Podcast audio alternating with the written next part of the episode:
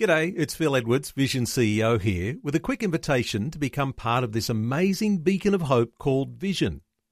Together we can put our love into action to help people of all kinds build or rebuild their lives on the truth of God. Please consider the part you can play during our upcoming Visionathon appeal, remembering that it's your support that makes Vision possible, including this podcast. Life, culture, and current events from a biblical perspective. 2020 on Vision. As you know, there have been devastating bushfires in southern New South Wales and in Victoria this week. And all honour to those emergency services who've done an amazing work in saving so many properties. But there have been as many as 108 homes and businesses destroyed. Residents will be challenged with the losses of personal and family heritage items and the trauma of losing their homes. Now, residents will have a long road to recovery and there are Christian welfare initiatives that are about to come alongside those residents in those communities. George Rodriguez is Executive Director of Samaritan's Purse in Australia and for New Zealand too, and George is on the line with us. Hello, George Rodriguez. Welcome back to 2020. Hello, Neil. How are you? I'm well, thank you, George, and thanks so much for being available today to talk about what Samaritan's Purse is about to uh, get involved in because 108 homes destroyed or damaged. Uh, this level of emergency uh, just uh, rings the alarm bells in your office, and you've got teams now on their way to Tathra to support after the emergency services have done such a wonderful work trying to save those homes there. Neil, uh, it's it's really sad that 108 homes have been uh, destroyed or, or badly damaged. Our hearts go out in our prayers for the homeowners that suffered this loss. Uh, but we thank the Lord for first responders in this country. We are so blessed with the amazing first responders that uh, we can depend on in uh, in disasters in Australia. But after the first responders go through and have done their amazing job, uh, there remains a lot of work to be done to help people cope with the uh, recovery process. And uh, uh we uh, we deploy we deploy with Samaritan's Purse, uh, with volunteers, with our disaster relief unit, which is a big truck you may have seen in other disasters or, or you know traveling around cities, and you know with uh, you know, part of the uh, personnel or volunteers from the local region. Others will be volunteers coming in from other parts of Australia. So we've uh, activated them. We've uh, emailed uh, all the people on our database that uh, expressed an interest in in volunteering for uh, disaster relief, and uh, and we have uh, our site management team, uh, um, you know, uh, stood up. We've got an operations coordinator. We've got uh, people that will be assessors to assess the jobs that uh, might be uh, available for us to help with. we have, of course, the truck driver who is also the equipment uh, manager for all the e- equipment on our truck, our disaster relief unit, and office manager um, and, and other other roles, many roles besides the people that go out and actually do the work on uh, on site. There are people that support it, you know, in in Tathra and uh, or wherever the disaster is, but also back here at the office. We've got uh, all the Operation Christmas Child uh, office uh, downstairs and warehouse transformed into a disaster relief assembly plant for all the kits that we'll be uh, sending out to uh, you know, to Tathra and to Victoria, which are big bags full of uh, tools to help uh, residents recover. Lots of our listeners, the, George, are going to be very familiar with the good work that Samaritan's Purse does, and uh, to know that after the emergency services have done their first responders thing, uh, they've been there and they've uh, put the fires out, they've rescued homes.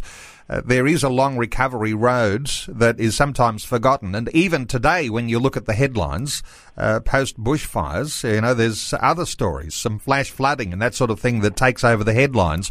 But there's a long process here in recovery for communities that have been hit this hard, like Tathra. And uh, and you guys go in there, and you're there for as long as it takes to make sure that uh, you've covered every one of those uh, homeowners and uh, offered them the support that you do.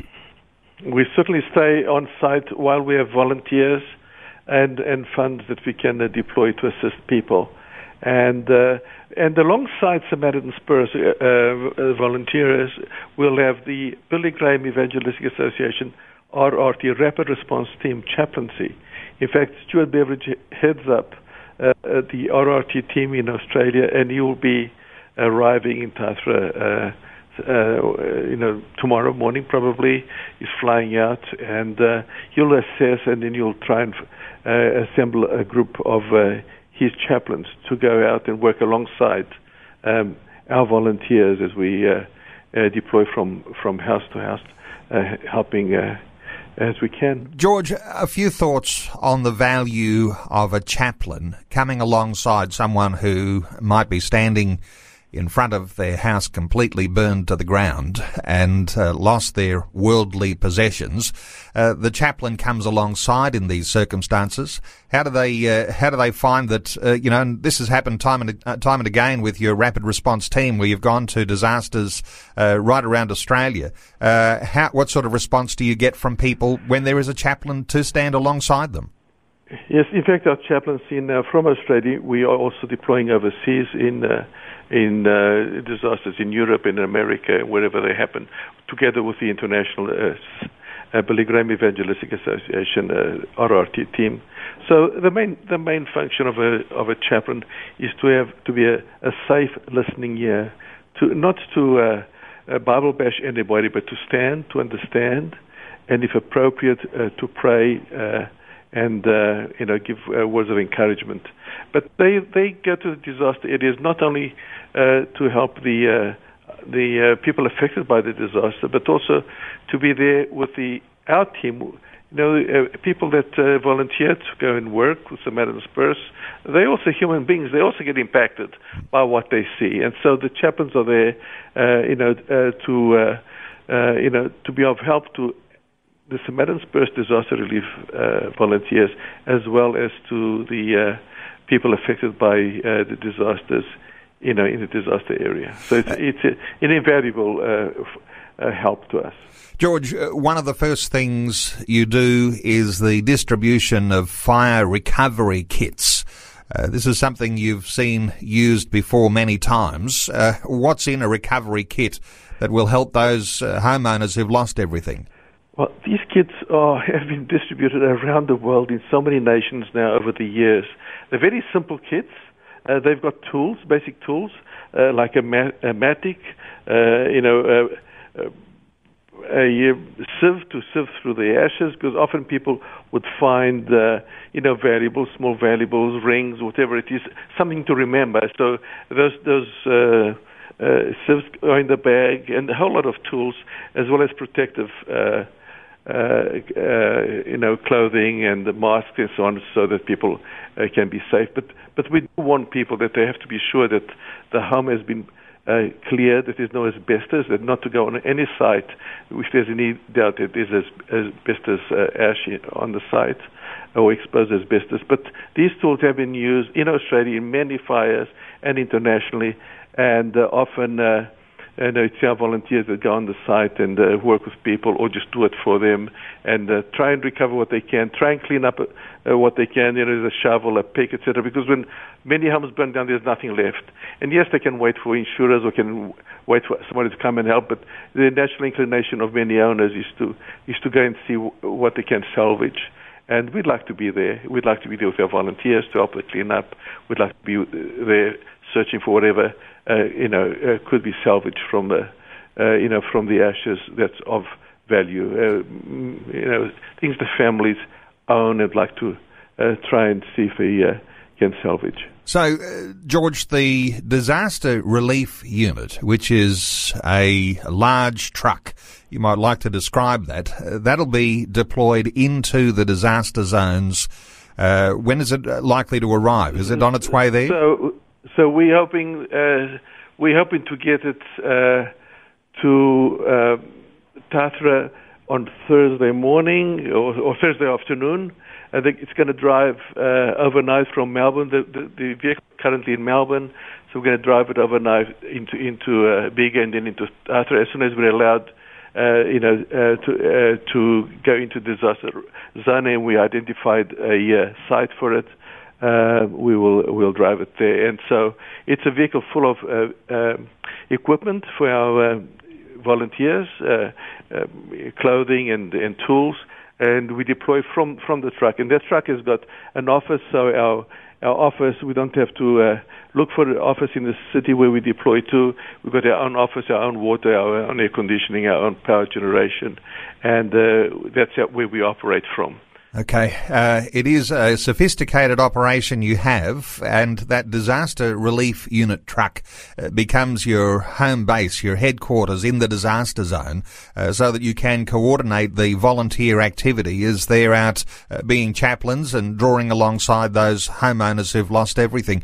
Uh, people can support you, and no doubt you'll be calling for prayers uh, into uh, these sorts of disaster zone areas. Uh, but also, uh, no doubt, there'll be financial needs. How can people support financially the good work that you're doing, George? Well, we'd be very grateful because we depend 100% on uh, on donations. We don't have any grants from any government or anyone else. So, if people feel they want to donate towards this effort, they could come onto our website SamaritansPurse.org.au. Okay. org.au. SamaritansPurse.org.au. Uh, George Rodriguez, Executive Director of Samaritan's Purse in Australia, and of course, uh, for those uh, who are uh, uh, know uh, the connections here, connections with the Billy Graham Evangelistic Association. Uh, George Rodriguez, thank you so much for your update this morning, and uh, you are in our prayers for the good work that you're doing there in those disaster communities. Thanks for being with us today on 2020. I appreciate that very much. Thank you so much. Before you go, thanks for listening. There's lots more great audio on demand, or you can listen to us live at visionradio.org.au. And remember, Vision is listener supported. Your donation, large or small, will help us continue connecting faith to life for hundreds of thousands of people across Australia and around the world. Learn more or donate today at visionradio.org.au.